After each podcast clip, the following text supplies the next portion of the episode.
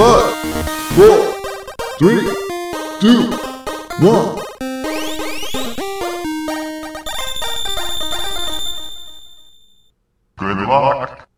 Bienvenidos chutacupas, esto es el último Phoenix Down, episodio 36. Si han pateado un cupa, son uno de nosotros. Yo soy su anfitrión, Esteban Mateus, y a mi lado tengo a mi hermano, Eleazar, el corresponsal oficial de tres, Mateus.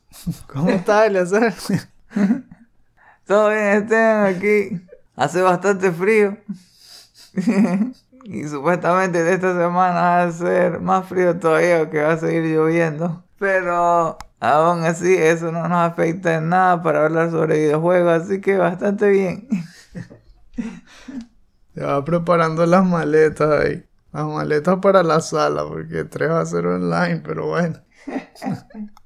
Si se preguntan lo que están escuchando, esto es nuestro programa semanal donde conversamos pues sobre las noticias y también un poco sobre lo que estamos jugando y diseño de juegos como siempre, ¿no? Mezclando todo, la pasión por jugar con la mentalidad de el diseño.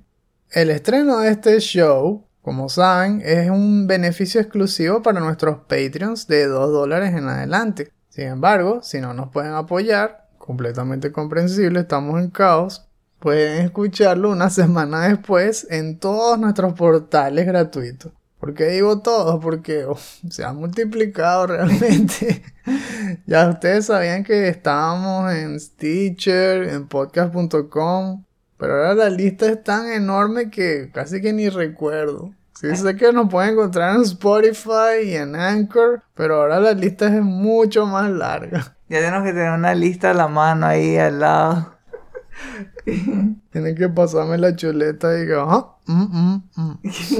Pero bueno, eso es mejor noticia para ustedes porque ahora lo pueden escuchar casi que en donde les resulte más cómodo. Y asimismo, pues compártanlo y ayúdennos a llegarle a más gente para que, como dice Lazar, conozcan la magia del último Phoenix Down. Esta semana vamos a conversar, pues, otra vez sobre Sony, que bestia, no para de salir en, en las noticias, pero ni por ninguna razón buena, lamentablemente. Otro caos. Y como estábamos conversando, que reapareció de tres. Interesante, ¿no? Después de que desapareció literalmente durante un año entero. Así que bueno, hay bastantes cosas interesantes de que hablar, ¿no? Vamos a ponernos cómodos. Es hora de hablar sobre videojuegos.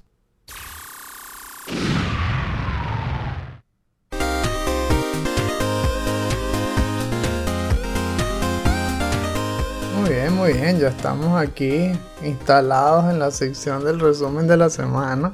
Dos noticias como siempre, una más jugosa que la otra y tiene que ver otra vez con Sony. Sony y luego de tres, pero vamos a empezar con Sony. Que, Wanchale, en serio no da pie con bola porque ha estado muy callado y todo lo que se ha escuchado siempre han sido rumores negativos o incluso confirmaciones como lo que pasó con lo de las tiendas estas digitales que primero uno tenía la esperanza de que no fuera y después sí. Es que nos hace preguntar, ¿realmente hay tantos problemas internos en Sony? O sea, ¿qué le pasa a PlayStation? ¿Qué es lo que está pasando tras bambalinas? ¿Por qué? Porque a comienzo de la semana pasada, el 9 de abril, salió un artículo en Bloomberg otra vez Jason Schreier, que ese tipo tiene todas las primicias, no sé, debe tener un montón de espías, parece como este Barris ahí, tiene puros little birds que le dicen de todo. Y sacó un artículo sobre Sony titulado Sony's Obsession with Blockbusters. Es decir, la obsesión de Sony con los blockbusters. Y a partir de ahí salieron un montón de, noticias que empezaron a rodar por las redes sociales. Pero más o menos de qué se trató el artículo. Bueno, él habla allí de un conflicto interno entre varios estudios de Sony. Específicamente habló de un grupo de los estudios de Band, o sea, Band Studios, los que hicieron Days Gone. Aparte de eso, Vamos también a, tener que mencionar que hay un grupo en Sony que mm, es como un estudio más pequeño que se dedica a ayudar a los demás estudios. Aquí en aquel capítulo que nosotros repartimos todos los estudios de Sony, vimos uno que se llamaba Sony San Mateo, que siempre trataba de complementar a los estudios que estaban haciendo los juegos más pesados para ayudarlos, sobre todo en las partes del crunch y, al final. Bueno, resulta que hay otro más. Pero esta es, como una banda de, de, rogues. Es decir, es algo más pequeño, no es todo un estudio. Sino que se llama The Visual Arts Service Group. Y mm, ha sido un grupo pues menospreciado, digámoslo así, por eso, porque no tienen nombre, solo, solo se les conoce como eso y siempre los mandan a donde haya fuego, pues ellos son los que apagan los incendios ahí en, los estudios de Sony, ayudando a veces a Naughty Dog, ayudando a veces a otros estudios así para terminar los, los proyectos. ¿Será que uno de ellos tiene un sombrero negro? Y le dan unas monedas de oro cuando termina. sí, los lo llaman ahí. En una noche ya terminan el juego. Unas bestias. Tienen una van negra ahí ya y limpian todo y se desaparecen en la mañanita. bueno, resulta que este grupo, ¿no? Está establecido en San Diego. Y de ahí pues se, se van moviendo. Entonces, al que entrevistaron era el director de ese grupo y se llama Michael Monbauer. Él estuvo contando, ¿no? Que desde que él estuvo al mando en el 2007 vio cómo creció el grupo. Y mm, él pensaba que tenían el potencial de hacer su propio juego, porque ya habían ayudado a hacer muchos otros, entonces tenían mucha experiencia y habían visto cómo trabajaban los demás. Entonces para ellos impresionar a Sony decidieron unirse todos, ¿no? Porque a veces venían de distintos eh, estudios dentro de Sony reclutó a varios compañeros y se pusieron a hacer un proyecto sin decirle a los, a los ejecutivos de Sony para sorprenderlos. Y como vieron que la filosofía de Sony como que ha estado cambiando con los años, porque como los juegos ahora cuestan más cada vez en hacerse, aunque según Michael Pachter dice que, que realmente el, el, costo no ha subido tanto, ¿no? Pero parece que según él los ejecutivos no se quieren arriesgar como antes. Y esto lo hemos visto con la conducta de Sony, como por ejemplo eh, el cierre este de Japan Studios y que hicieron que se fusionara con Team Asobi y ahora se llama Asobi Studios. Esto de que les dijeron a un montón de developers y que ya no iban a apoyar los juegos que solo fueran famosos en Japón. Y eso ha molestado a muchos de los programadores en Japón han renunciado, se han ido de Sony. Eh, ha sido realmente una, una, mala noticia porque justamente esos juegos pequeñitos hacían interesante el catálogo de Sony y le ayudaban también a estar constantemente estrenando y a tener mucha variedad. Tenían como esos juegos de cada calibre, a veces juegos pequeñitos, juegos medianos y eso te mantenía entretenido hasta que salieran los mega blockbusters, que son los que tardan mucho más años en salir. Solo que ahora, como cuestan más, entonces Sony se está inclinando solo a hacer blockbusters. Y eso es preocupante. Incluso en el tiempo de Sean Layden, como habíamos hablado también la vez pasada, Sean Layden hablaba distinto. A veces él decía en una presentación, mira, estamos orgullosos de este juego aunque no haya vendido. Porque ese no es el punto. El punto era hacerlo y hacer juegos interesantes. En cambio, fíjense cómo estamos viendo ahora otro Sony. Ha cambiado eso. O al menos preocupa un poco porque pareciera que están cambiando hacia, hacia ese sentido de solo blockbusters. Por eso mismo entonces ellos no quisieron arriesgarse y querían hacer un remake del primer Uncharted como ellos ya habían trabajado con Naughty Dog, pues querían rehacer Uncharted y sorprenderlos, ¿no? Uncharted era de PlayStation 3 y, fue temprano en esa generación, pues se beneficiaría mucho. La cosa es que les costó un montón porque eso requería rehacer el motor y rehacer un montón de cosas. Y entonces prefirieron elegir algo que estuviese más cercano, más fresco en el catálogo. Y decidieron hacer y que un remake de The Last of Us. Y dale. Sí, ellos fueron los que quisieron hacer eso. ¿Por qué digo ellos fueron? Porque bueno, en las redes sociales lo único que se escuchaba era que Sony quiere hacer un remake de The Last of Us. Pero no, no, es que eso era un proyecto interno de ellos, de, de como dijimos, el Visual Arts Service Group. Entonces ellos hicieron eso, se lo presentaron a los ejecutivos, pero los ejecutivos de Sony no se quedaron muy impresionados con lo que mostraron. Sin embargo, lo que hicieron fue decirles más bien que dejaran de hacer eso y que ayudaran a Dog a terminar The Last of Us Part 2. Y lo peor era que ellos querían hacer ese remake justamente para anexárselo al estreno de The Last of Us Part 2, como que para que salieran en combo. Cuando terminaron de ayudarlo, entonces ahí sí, los ejecutivos y que, ah, bueno, sabes que sí, sí, sí es buena idea, vamos a hacer el remake de Last of Us. Pero empezaron a hacer lo opuesto, empezaron a mandarle cada vez más a la gente de Naughty para que los asesorara, entre comillas. Pero lo, que realmente estaban haciendo era quitándoles el proyecto. Oh. Porque cada vez se imponían más las decisiones del asesor y menos lo que ellos opinaran. Es como en 24 cuando mandaba a alguien del FBI a, entre comillas, ayudar. sí, sí.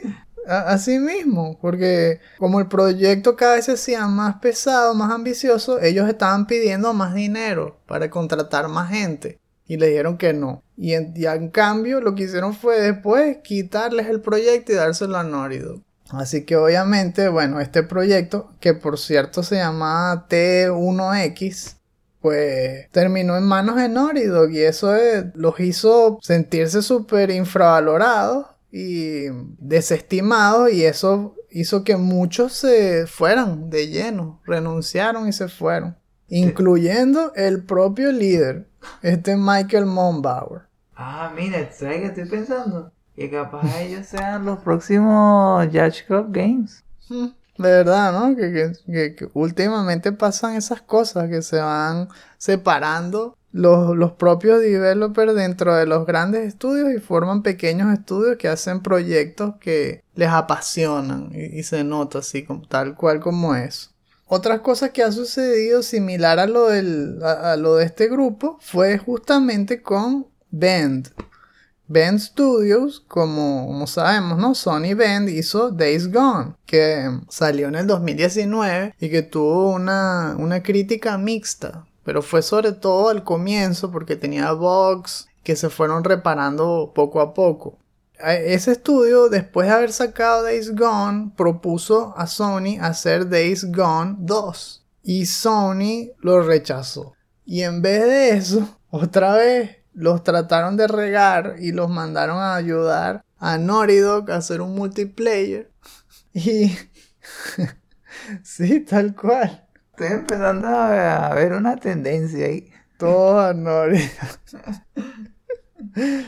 ah, entonces los mandaron en vez de eso a ayudar a un Noridog a hacer un multiplayer. Y un segundo grupo se le asignó un trabajo para hacer un nuevo Uncharted también supervisado por Naughty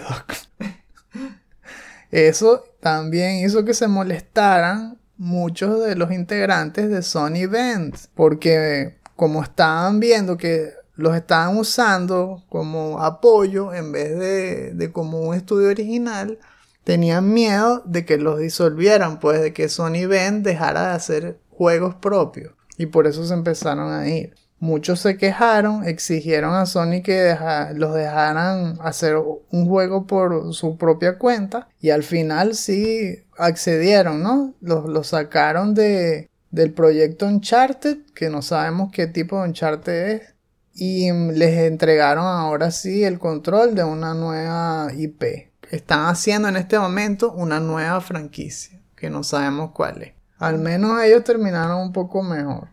Eh, esto simplemente nos ha eh, hecho ver esto, ¿no? Este, este reportaje, que hay problemas internos actualmente en Sony y preocupa.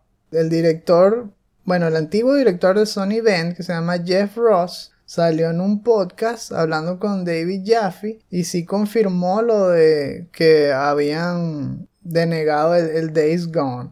Pero dijo que eso no significaba que era para siempre. O sea que tal vez cuando Sony se dé cuenta de que la gente sí quería una secuela, la aprueben eventualmente. Bueno, de hecho, pronto se va a estrenar Days Gone en PC. Entonces, también me imagino que dependerá cómo se venda, cómo le saquen los reviews y cómo responda la gente. Pues verán que si hay un interés o no en, esa franquicia y la seguirán apoyando. Ese Days Gone 2 iba a ser interesante. Parece que tenía un universo compartido con otras franquicias de Sony y que hasta iba a haber co-op. Por cierto, este Jeff Ross actualmente trabaja es para NetherRealm, para, para el estudio que hace Mortal Kombat. Así que bueno, sí, Sony está actuando raro, está actuando raro, no solamente con estos problemas internos, le, le está dando demasiado protagonismo a Naughty Dog, que ok, Naughty Dog hace juegos bestiales, pero tiene que dejar respirar a los demás.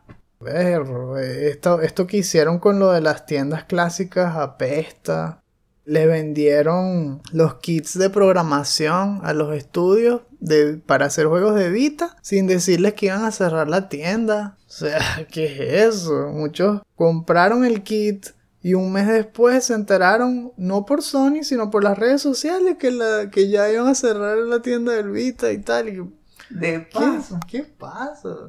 Además se enteraron fue así. Uy, esto está es raro y lo peor es que Sony no habla.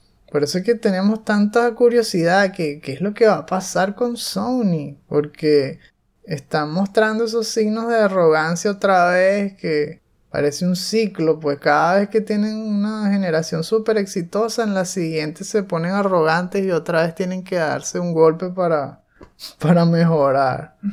Así que hay que estar muy pendientes, vigilar las noticias, ver si Sony cambia de actitud para conversar más con la gente, ¿no? Porque tienen que hablar claro, tienen que ser más transparentes porque hay, hay mucho misterio y, y eso no es bueno para ellos en este momento donde hay tantas noticias malas una tras otra, ¿no? Veremos cómo evoluciona la cosa. Bueno, en la segunda noticia tenemos algo más light. E3 va a volver. E3 está de vuelta y esta vez va a ser online. Como cosa rara. Todo el mundo es online ahora. La fecha de estreno será entre el 12 y el 15 de junio. Y todavía está evolucionando la lista de los publishers que van a atender. Como cosa buena para ellos, ¿no? Es que confirmado va a estar Nintendo. Otra vez va, va a volver. Va a estar, por supuesto, Microsoft, que, tampoco fallaron en, en, levantar la mano apenas vieron la noticia. Y se le unirá Capcom, Konami, Ubisoft, Take Two, Warner Bros. y Coach Media. ¿Qué es eso? En verdad escuché bien. Konami también dijo que sí. Sí, ¿verdad? Está raro. Que Konami últimamente también ha estado como que sacando juegos así como a cuentagota. El año pasado, a finales, creo que salió el de Scale Attack. Que ese también fue licenciado por Konami. Y ahora, hace nada, vimos en el showcase de juegos indie de Nintendo otro juego más. Que el nombre no me acuerdo ahorita, es rarísimo. Es un nombre todo, todo japonés de, de una franquicia súper antigua de Nintendo que es algo que nadie se esperaba, pero es otra vez un action platformer y todo. Como que poco a poco están haciendo más juegos y viene para el año que viene, ¿no? No sé si ese será el que van a mostrar, pero también hay rumores de que están tratando de dar licencia a más estudios externos para manejar sus IP y que están ah, trabajando al menos dos Silent Hills, que si un remake y otro más que por ahí también un rumor que suena sobre un nuevo Metal Gear, o sea, no sé, son todos rumores, no me crean en este momento, es lo que suena, ¿no? En las redes sociales. Ahora habría que ver, tal vez por eso quieren ir de tres.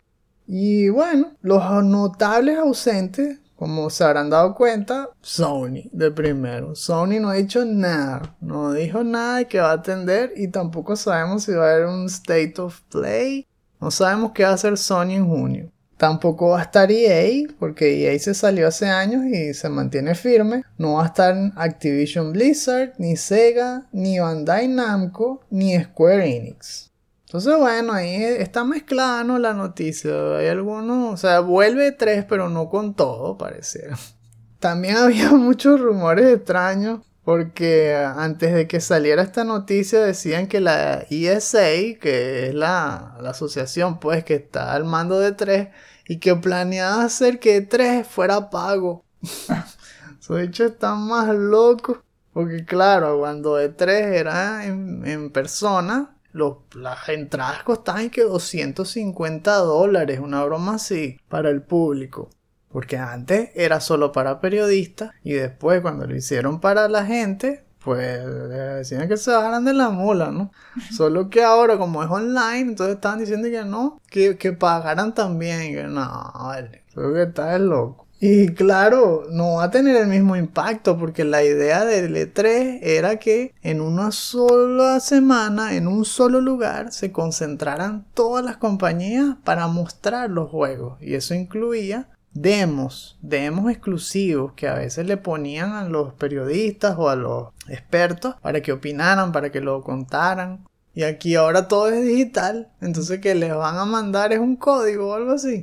Por eso es que va a tener que evolucionar, no sabemos cómo hacer este 3. Sería buenísimo que sea como una mezcla de las cosas que hemos estado viendo en este año de pandemia. Que esa es la otra cosa que hay que hablar. Ahora el 3 tiene muchísima competencia. Antes eran ellos solos, pero desde la pandemia han tenido muchas otras compañías la oportunidad de hacerse su mini E3. Y algunos ya están acostumbrados y tal vez por eso es que no quieren volver. Por ejemplo, nació la mayor competencia de 3 ahora, que es el Summer Game Fest que es creado por el mismísimo Jeff Keighley. Y Jeff Keighley no habló de volver a E3. Entonces va a enfrentarse ahora él contra E3, me imagino, ¿no? Él antes hablaba durante E3 y, y entrevistaba, pero ahora no, va a seguir con el Summer Game Fest. Va a comenzar en junio también, solo que no dice fecha, no sabemos si va a ser justamente del 12 al 15, eso sería demasiado. Pero eh, es más o menos lo mismo que el año pasado, solo que el otro, el, otro año fue algo más como improvisado, porque él lo creó justamente porque como sabemos E3 fue suspendido en plena pandemia. Es decir, iba, iba a suceder E3, pero como empezó la crisis en marzo, por ahí a finales, E3 se suspendió. Y no hubo ningún sustituto, no hubo nada online.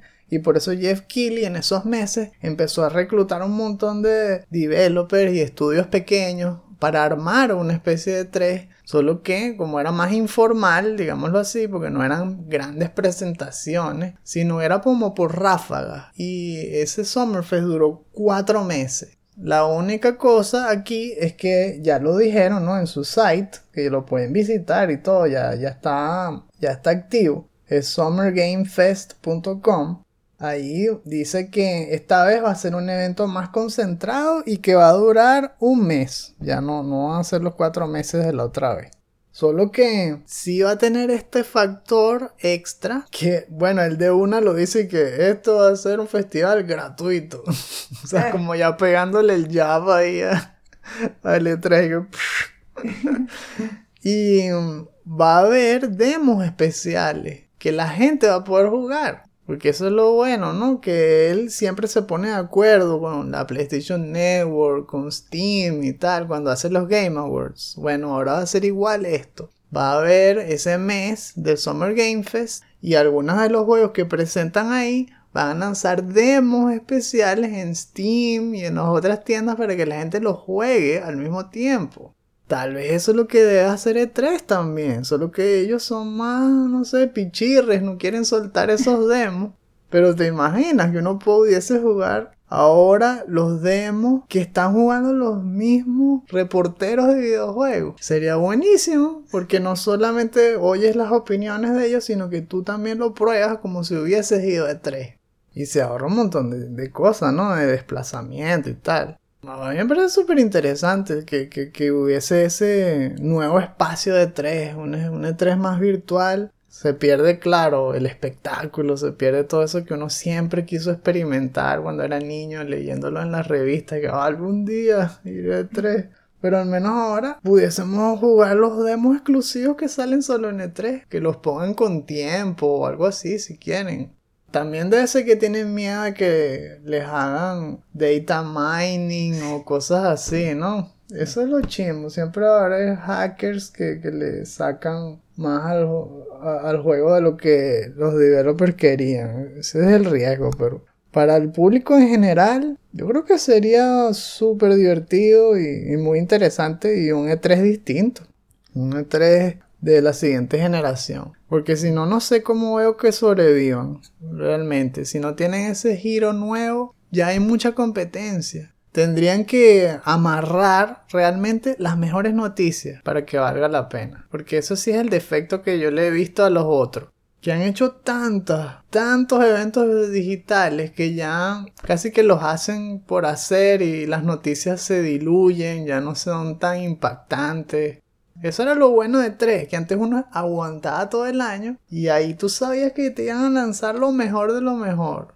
Solo que ya, ya, los estudios lo dicen todo ahí de una o lo dicen con demasiado tiempo de anticipación, entonces lo que te muestran es un teaser y no tiene esa fuerza, ¿no? También está justamente la parte de la seguridad, porque por lo que me acuerdo en los últimos años, el 3 recibió varios golpes porque habían varios leaks de información confidencial de un montón de desarrolladores y personas clave ahí de la industria por registrarse en E3. Más difícil todavía que quieran hacer algo con alguna plataforma de ellos. Esa es la otra. La ESA. Se tiene que poner las pilas o si no, perro se va a extinguir. Qué chimbo sería eso, vale. Porque tres y todo ese legado. Es que si no evoluciona, sí, como decía Ian, Ian Malcolm, te extingue. bueno, veremos qué sucede. It's quiet, too quiet.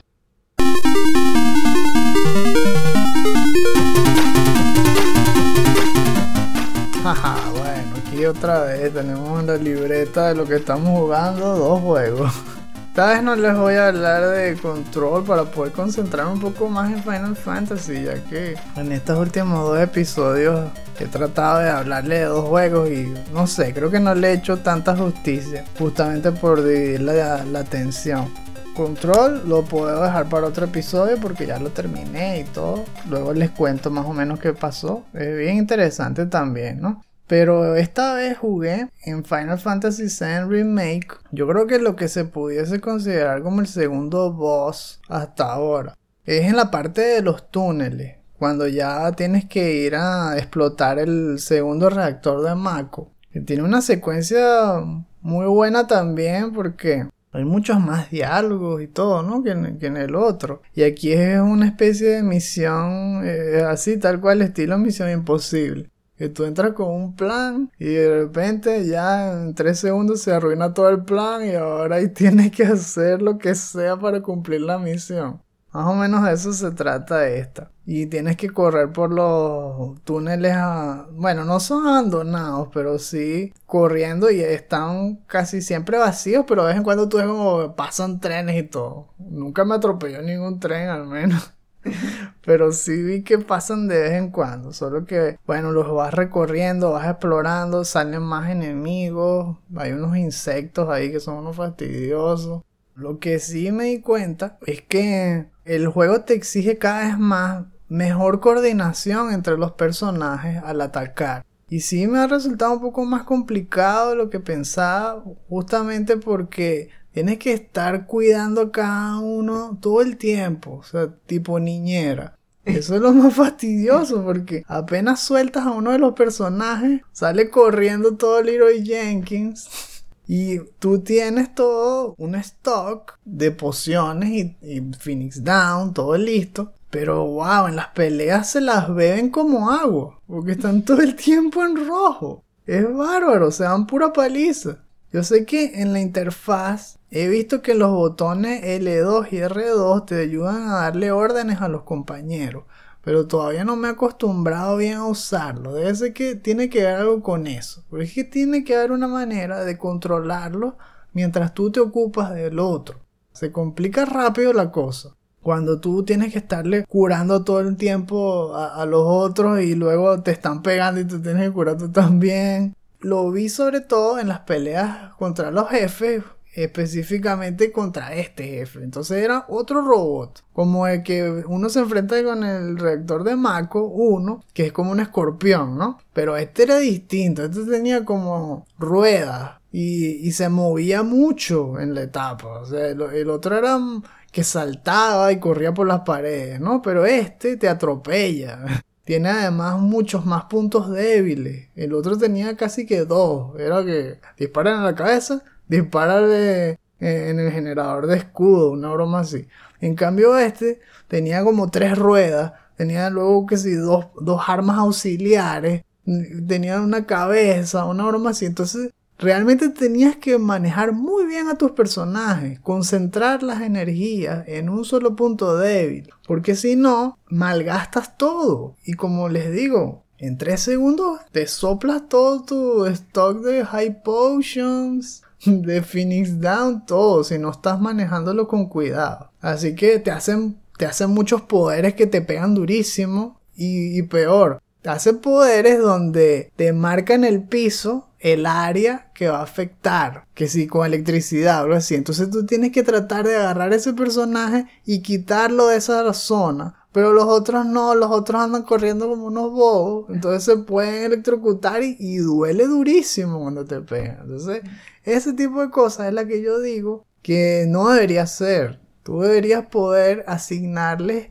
mini actitudes a los otros ayudantes para que sepan qué hacer. Por ejemplo, decirle como un, un RTS, decirle stand ground o algo básico, pues. Algo así como Oddworld. Ajá, exacto, sí, Oddworld, Mass Effect, Dragon Age, algo como ese estilo, que tú puedas realmente por darle pausa a la pelea, porque aquí no le das pausa, sino que se pone en cámara lenta. Y aquí sí, detener algo un poco más y mm, decirles hacia dónde correr o, dónde quedarse parado o que se quede parado y se bloquee. Algo así. Por eso, tengo que seguirme acostumbrando. Pero bueno, la pelea fue ruda. Al final la pasé, pero siempre uno queda y que, wow, o sea, el juego se está apretando. ¿Y cómo serán las otras? Porque si este fue el segundo boss, uno tiene que aprender a, pelear bien. Porque lo que viene a ser cada vez más fuerte. Pero sí me gusta, sí, de verdad que te pone a pensar y te, te, exige eso, pues comenzar a ver cómo sacarle el jugo a cada una de las habilidades de cada personaje de forma coordinada y mm, eficiente, porque tienes que saber administrar los recursos. Luego entonces les seguiré contando. Ahora vamos a ver, a qué le tienes a la audiencia. Mi experiencia de multiplayer fue un poco diferente esta vez. Me metí en una partida y era alguien que dijo que estaba terminando el acto 3. Entonces, bueno, si está terminando el acto 3, significa que todavía no había matado a visual. Ok, eso es lo que quiero. Quiero cumplir ese objetivo, ¿verdad? Entonces me metí ahí. Voy y reviso en el board este de, la party. Él me invita a su party, ok. Digo que sí. Y veo que está en Harrogas. No entiendo por qué. Se saltó el, el pandemonium y se fue directo a, la, a Harrogas. Ok. Entonces dije, como que no quiere hacer esa misión, ¿verdad? Entonces, rapidito voy, mato a Isual y después lo acompaño. Bueno, cuando llego y apenas mato a Isual, se desconecta. Y me quedé con la cosa. ¿Será que él estaba preparándose o haciendo algo antes de ir a la misión? Y se molestó. Y eso es una de las cosas que eso solo pasa en los multiplayer. Como uno está tan pendiente de, cumplir los objetivos, a veces se puede saltar esas cosas. Y estoy pensando que más bien es como tarea de uno de ser el que avise. yo creo que lo que me va a tocar hacer, por si acaso, es que cada vez que yo vaya a hacer un objetivo principal, les voy a avisar a todos, voy a pelear contra este. ¿Alguien me quiere acompañar? ¿Quieren pelear contra él también? Algo así. Y si me dicen que sí, abro un portal y espero. Porque eso es lo que quisiera que hicieran conmigo. Bueno, se fueron todos. y me quedé ahí solo en la partida. Faltaban como 30 minutos, 20 minutos para que me cerraran el juego. Entonces dije, ah, voy a aprovechar y voy a revisar la lista, a ver cuáles quests esa persona no hizo. Y fui tachando. me fue al acto 1, maté a Blood Raven. Me fue al acto 3, hice lo de Gitbin, que no lo había hecho. Le atracaste su Esta vez fui yo. Sí, vean. Por eso, para que eso no. Para asegurarme que eso realmente no fue lo que pasó. Voy a estar ahora como más pendiente y voy a decir, mira, voy a hacer esta misión. Bien. Cuando llegaron a la ciudad ya tú tenías la cabeza de sudar y que, ¿qué? y entonces sí, esa clase de cosas que, ¿ves? Te supone que el multiplayer es para que uno quiera como ser parte de un equipo y entre todos experimenten el juego juntos, ¿no? Pero está ese choque también con querer cumplir las misiones en orden y no puedes. El juego no te deja. Entonces es algo así como dejar ir esa idea de querer hacer las misiones y es raro. Porque estoy acostumbrado a jugarlo solo y siempre cumplo todas las misiones en orden, una tras otra. Y jugarlo en online es súper raro. Extraño, porque esa gente dejará huecos así. Pero eso lo dejo para dentro de dos días. A menos que venga Eleazar y se las atraque. sí, hasta me di cuenta que hay misiones después de estos playthroughs que estaban totalmente vacías. O sea, ni siquiera las había activado. ¡Wow! E, es así. Van tan a millón que se saltan se saltan partes enteras del juego, sobre todo si son misiones secundarias, la pasan por alto, digamos que derechito el objetivo principal. Bueno, entonces la próxima semana lo que voy a hacer entonces es seguir con Harrogas, ahora sí, oficialmente Harrogas continúa. Me pareció algo molesto que es que yo ya había rescatado a Anya con otro jugador, ¿verdad? Y ya me quedaba era solo como hablar con ella y que es, abriera el portal para hacerlo de Nilasak, ¿te recuerdas? Explosión de cadáveres para todo el mundo. Sí. Bueno, me di cuenta que por no hablar con ella y estaba en otra partida, y entonces Anya no estaba ahí y ahora voy a tener que volverla a rescatar. Qué fastidio.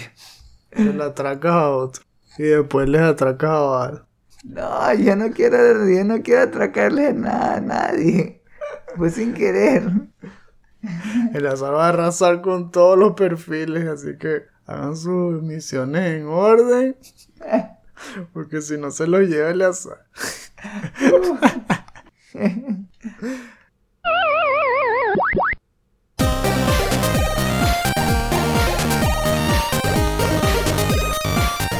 Muy bien, ya casi se cierra el telón.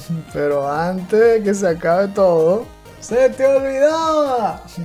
Porque es la sección de los shoutouts, donde le hacemos recomendaciones de algún material que les resulte interesante y que puedan ayudar para que creen conversación, para que opinen con todos sus seres queridos, ¿no? A todos los que les parezca también bueno el tema.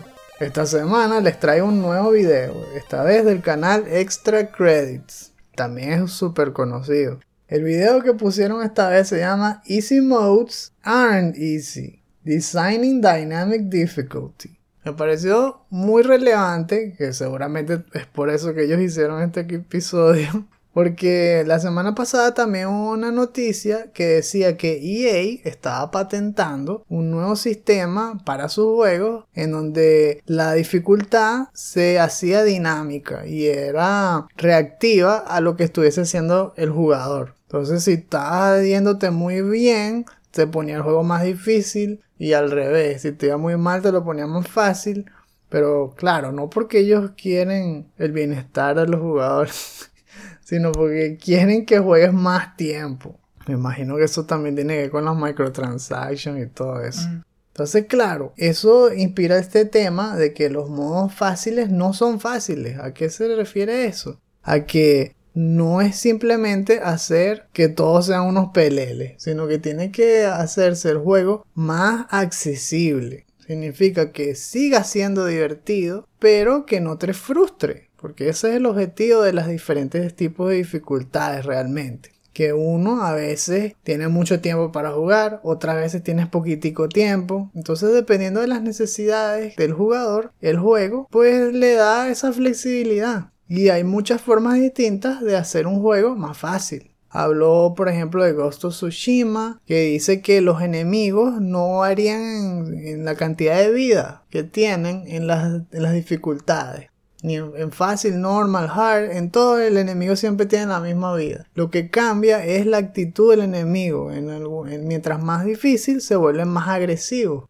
Y eso implica que tú tienes que saber mejor hacer los bloqueos y esquivar y todo eso. Pero no solamente cambia eso, sino que le puedes modificar que si la velocidad de respuesta para que te dé más chance de bloquear y todo. Y eso es aparte de la dificultad. Entonces ahí entra el factor de los sliders. Es como eso, como sliders que, en los juegos de deporte. Yo me acuerdo que eso estaba ya en los juegos de la NBA y todo, que era buenísimo, que tú a veces decías, me gusta todo el juego, menos que me la están robando cada rato. Y realmente había un slider que decía que la computadora no te la robe tanto, cosas así, ¿no? Entonces eso se ha visto mucho más ahora en los juegos de acción, de action adventure. Y ese modo de dificultad es más dinámico. Incluso también puso ejemplo de Last of Us Part 2 que te permite darle un montón de sliders. Es, increíble, ¿verdad? Que sí es muy flexible. Desde la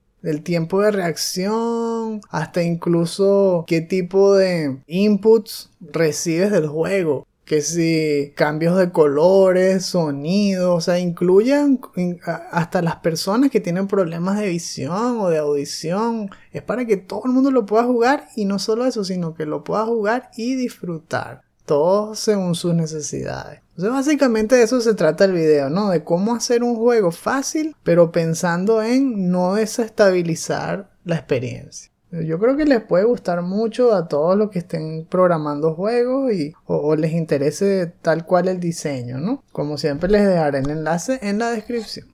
Vamos a ver qué nos tiene Eleazar.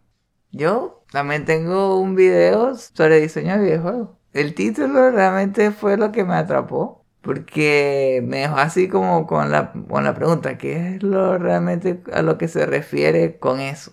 Se llama Cursed Problems in Game Design. Es una charla de GDC que es comiquísima. No me acuerdo bien quién fue que la hizo, pero es verdad que una charla bastante amena. Él trabaja para Riot Games, un diseñador de Riot Games. Básicamente habló sobre unos problemas del diseño donde entra en conflicto lo que los desarrolladores le prometen al jugador que van a poder experimentar mm y la fricción que lleguen a tener los jugadores a llegar a cumplir esa experiencia. Me voy a concentrar específicamente en un punto de la charla que me llamó bastante la atención porque tardó más o menos una hora.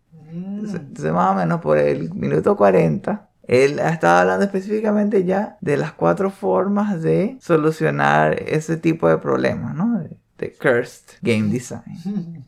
Hablo de cuatro tipos. Hay uno que son barreras, otras que son puertas. También están los carrots, de las la zanahorias. Y s'mores. Y s'mores que tiene que ver con las fogatas, ¿no? Son unos sanduichitos de galleta con malvavisco derretido adentro. Ah, ah, ya entendí el dibujo que puso ahí. Ok. Bueno, hablo justamente de eso. Y cada técnica y como hace alusión a lo que a los cambios que le hacen al diseño del juego para poder como pasar por encima de ese problema. Todos tienen que ver con hacerle algún cambio que vaya en contra de lo que los desarrolladores pensaban que iban a poder implementar. Porque es interesante para mí esta parte porque el problema era un juego que son creativos, pero que requieren que el jugador pase por alguna fase de progresión. Entonces está ese conflicto, ¿no? El jugador llega ahí a ese juego pensando en sacarle mayor provecho a su creatividad, ¿no? Y disfrutar un montón todo lo que le ofrece. Pero por otro lado, los desarrolladores le ponen una lista de tareas que tienen que seguir para poder completar el juego. Ese problema él lo llamó Quantified Creativity. Dijo, ah, ¿cómo se resuelve ese problema, no? Ese problema de un juego que tú comienzas pensando que vas a, poder poner tus propios objetivos y seguir lo que más te guste hacer y que eso no choque con los objetivos que los desarrolladores trazaron por ti. Dijo, ajá, ¿cómo se soluciona esto? Con las últimas dos técnicas de las que hablé, carrots y las mores. Los carrots tienen que ver con vacilarse la gente como Alien Isolation. Que ya, te, lo- ya lo vas a terminar. No, ya lo vas a terminar. No.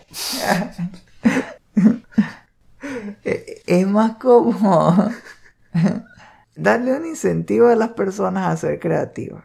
Hmm. Y por el otro lado, en los s'mores, es hacer que la parte de cumplir objetivos sea más divertido. El jugador que, que quiera expresarse no le parezca tan malo seguir el camino que los desarrolladores quieren. Eso me hizo pensar justamente en el modo multiplayer de Diablo. Yo pensé, yo quiero cumplir los objetivos. Eso por la parte de lo que ellos quieren que uno haga, seguir esa checklist. Y por el otro quiero expresarme. ¿Y cómo es? Diseñando mi propio árbol de habilidades, subiendo los niveles que quiero, poniéndole los puntos a las habilidades que quiera. Y también está la parte de la experiencia de jugar con otras personas, que sea más llamativo. Lo que estoy pensando que los carrots podrían ser que por colocarle puntos a ciertas habilidades y trabajar en equipo con otras personas, cambie la manera de jugar, que sea más interesante, me refiero. Por ejemplo, e- eso una de las cosas que se me ocurrió. Si hay un jugador que tiene un necromancer que usa siempre un golem de, de metal o de hierro, creo que es, y hay una hechicera que usa puros poderes de electricidad, si los dos trabajan en equipo, el golem puede absorber la electricidad y empezar a pegar electricidad y se so- todo sobrecargado. Cosas así, que más haya como un fusion entre las habilidades. Entonces la gente diga, ah, y si juego con esta persona, ¿cuál habilidad eligió? No sé. Entonces ahí la parte creativa como que se incentiva más. Y por otro lado, los s'mores estaba pensando que justamente incentiven a los jugadores en el multiplayer a hacer las cosas en orden y cumplir con todas las misiones. ¿Cómo? Que mientras más misiones hagan seguidas, al final se acumulen unos puntos que la gente puede usar para comprar gear especial o comprar mejoras o tal vez elegir una o dos habilidades extra. Algo así como que la gente piense, ah, capaz no está tan mal seguir los objetivos, porque al final voy a poder tener un mejor, una mejor armadura, una mejor arma, qué sé yo. Bueno, entonces, eso fue lo que más me llamó la atención del, del video, porque es lo que él dijo en la charla, que incentiva a buscarle un nuevo giro a un diseño y sacarle y tal vez convertirlo en un juego totalmente diferente, pero que sea mucho más interesante, yo creo. Les recomiendo que vean toda la charla. No solamente es comiquísimo, sino que él también recomienda otras charlas. Esas sí no las he visto. Pero me hizo ver el diseño de los videojuegos de otra manera. Si están atascados en algún problema mientras están haciendo su juego, les recomiendo que lo vean. Porque si usan una de esas cuatro técnicas, capaz se puedan salir del hueco. Me, me imagino que el resto de la conferencia fue toda sobre Peter Molyneux. cómo vacilaba la gente. y bueno, yo creo que también se pueden agarrar hoy en día técnicas de clásicos como Zelda y mezclarlas con gameplay estilo de Witcher. Porque para mí dos factores clave de saber guiar, entre comillas, a un jugador sin estarle poniendo todo lineal es justamente en los juegos de progresión donde realmente tienes ámbito de que puedes hacer lo que quieras, es a través de la dificultad variable y el lore. Eso lo hace justamente porque uno mismo se da cuenta de cuando se metió donde no debía. Porque te pegan un solo golpe y quedas ahí tirado en el piso. Y ya sabes que, ok, juego, por aquí no era. Y lo otro es el lore, que es el trasfondo, que mientras más te lo conozcas, más sabes a dónde enfocar tu creatividad. Como en The Witcher. Tú sabes todos los combos, sabes hacer las bombas, los venenos y tal. Pero al estudiar el lore, te enteras de cuál de esas ramas es la que tienes que desarrollar mejor. Si quieres cazar, hombres lobos. Si quieres cazar, raids. Si quieres cazar, otra cosa. Entonces el jugador se va enfocando, va enfocando su energía, sus recursos, justamente donde tú quieres que se enfoquen. Pero es decisión de ellos. Es decir, lo están haciendo sin darse cuenta de que los estás guiando. Pero bueno, eso será conversación para otro programa. Porque este ya se acabó. Todo bueno el programa, ¿eh? Todo bueno. Pero es hora de que el azar nos llegue a casa. Vamos a prepararnos para despedirnos.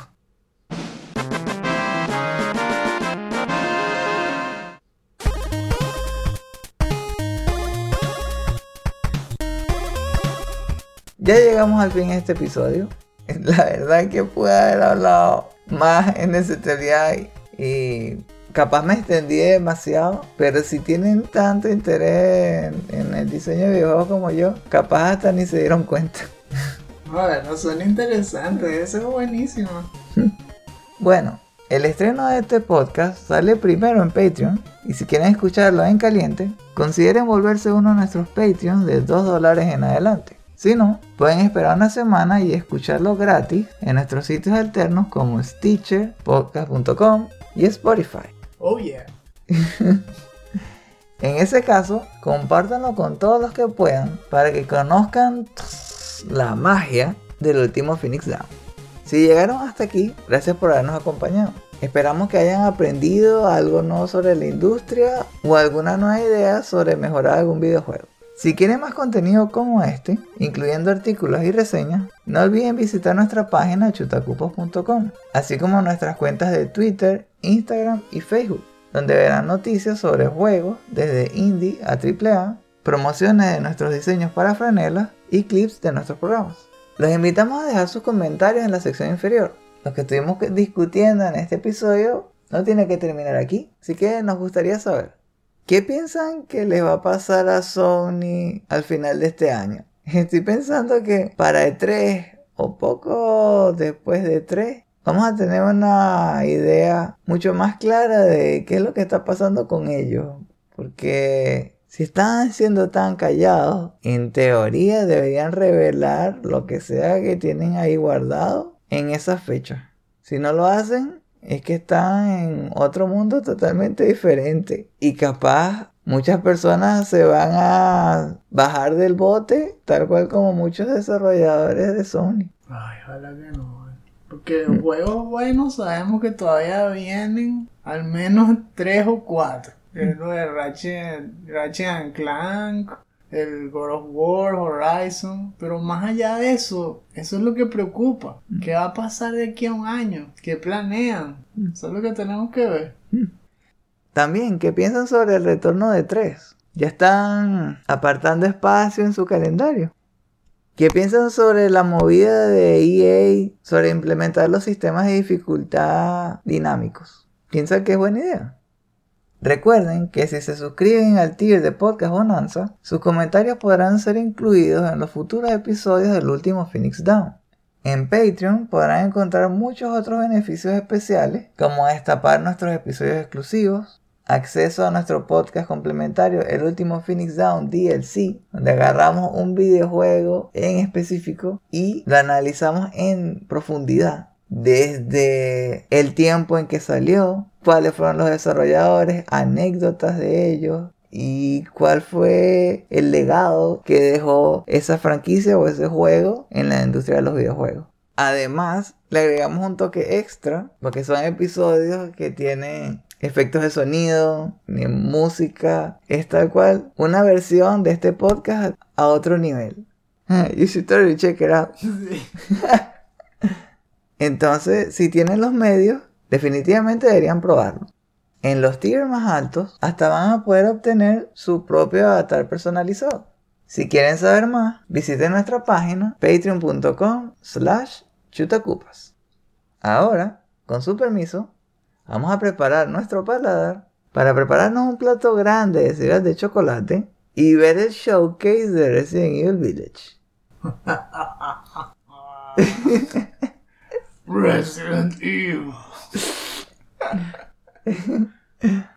Nos vemos. Y recuerden, no hay quits, solo retries.